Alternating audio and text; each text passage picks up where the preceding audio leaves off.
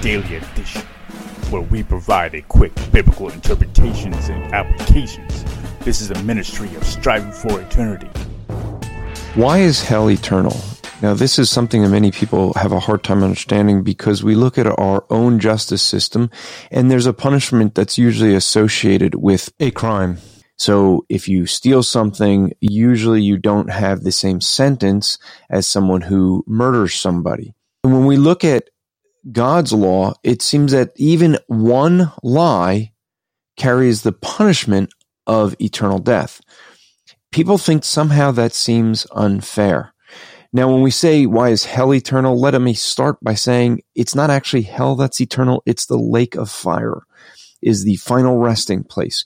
We see that hell, which is sometimes referred to as Hades in Revelation 20 verse 14, that death and Hades were thrown into the lake of fire at that great white throne judgment.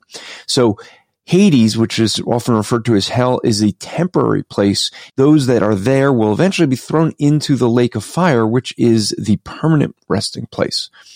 Now, why is it that hell or really the lake of fire is eternal? Why does sin against God carry an eternal punishment? That's the real question. The answer is this. God is infinitely holy, infinitely just, and because of his infinite nature, when we sin against him, it carries an infinite consequence. So because we sin against him, it takes forever to pay it. In other words, we never can pay it. God is that holy. This podcast is part of the Striving for Eternity ministry. For more content or to request a speaker or seminar to your church, go to strivingforeternity.org.